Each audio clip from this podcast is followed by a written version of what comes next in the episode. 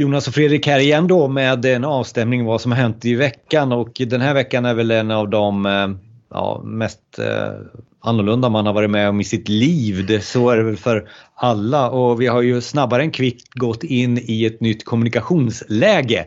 Ett läge som vi har haft ett tag men vi har hela tiden eh, liksom väntat på att det här digitala kommunikationen ska bli eh, bättre för man väntar ju på att Teams ska bli bättre eller Skype ska försvinna eller man väntar hela på något Men nu blev det lite ondare i många, på många olika sätt och man var tvungen att lära sig det här. Och vi kommer in i ett nytt sätt att kommunicera, eh, Fredrik.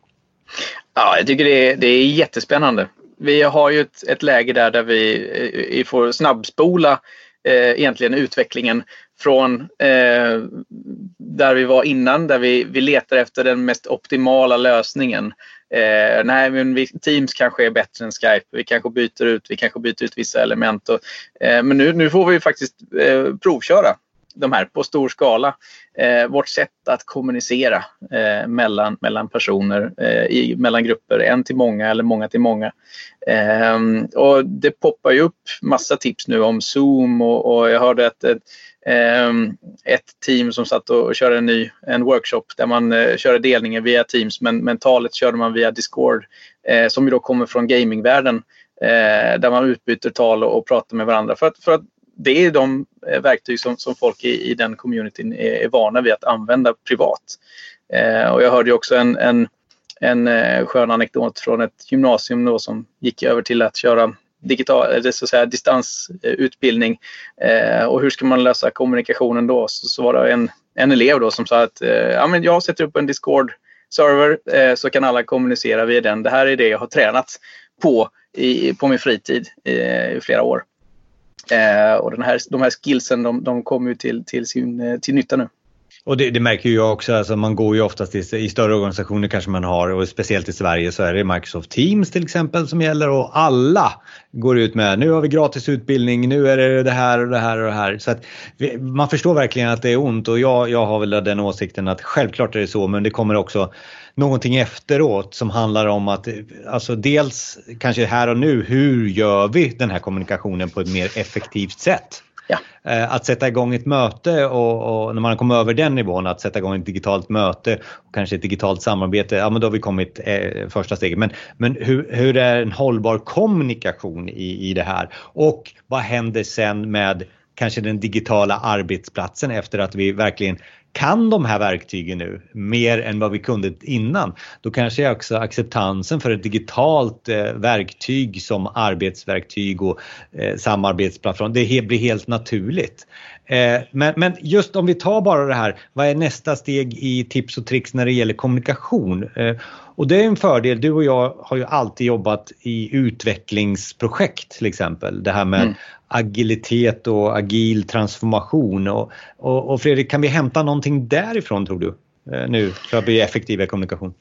Jag tror att det krävs, eh, så mycket annat så finns det eh, ett, en, en komponent som måste till och det är mod. Mod att utforska nya världar, mod att eh, testa nya grepp, eh, nya verktyg men även de verktyg som vi har. Hur kan jag lära mig att använda det på ett naturligt sätt? Som du säger, naturlig kommunikation handlar om vad, vad, vad vill jag säga och inte behöva fundera så mycket på eh, hur ska jag säga detta utan att det bara liksom flyter på. Eh, och det kan ju vara så att man kör ett, ett digitalt eh, virtuell fika eh, med, med kollegor som man, som man eh, känner och känner sig trygg med. Då kan man ju tänka på att ehm, att tröskeln är lite lägre på att testa nya grepp. Vänta nu, vad var det där för ny feature i, i, i, Teams? Var det att man kunde transkribera automatiskt texten vad vi säger? Funkar det på svenska eller är det bara engelska? Eh, laborera med de här nya greppen. Eh, sända live via Teams. Det var något du testade på härom, häromdagen. Precis, det finns ju sända live och, och det är också lite från gamingvärlden det här när Twitch har funnits länge och Mixer från Microsoft samma sak. Så vi, det kommer in i, i företagsvärlden men jag tänker också så att alltså de här agendorna som man har haft när man har suttit ner i en timme och haft ett möte. Jag tror inte det är riktigt det vi ska hålla i den digitala världen utan att, att låna lite från eh, metoder som Scrum där man eh, har sådana här daily Eh, där man gör dagliga avstämningar med varandra där man frågar sig ett, vad gjorde du igår? Eh, vad gör du idag?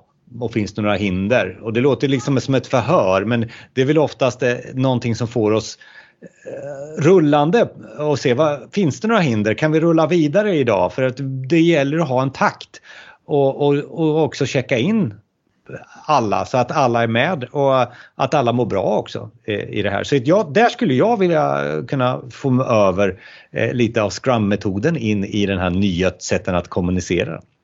Absolut. Och de, de, underliggande mekanismerna i det här mötet där vi traditionellt kommer från ett möte där, vi, där meningen, syftet är att vi ska komma in och avrapportera till någon som faktiskt tar besluten.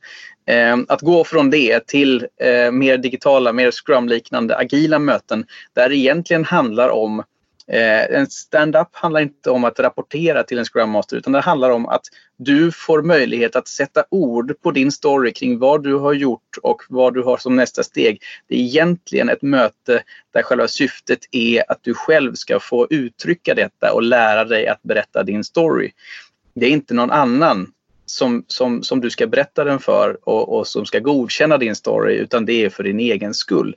Och Det är lite som våra samtal här en gång i veckan försöker vi hålla dem. Eh, det är bra för oss själva.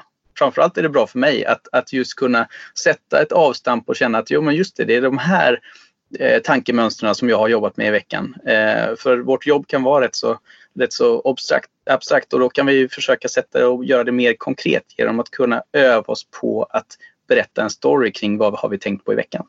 Och då tycker jag att vi sätter en bock på veckan eh, den här, eh, efter det här samtalet. Och sen så lär vi nog återkomma just till det här med agiliteten och vad den kan ge oss här i våran kommunikation framöver i, i den här unika eh, situationen som vi befinner oss i. Absolut, det blir spännande. Ha det bra!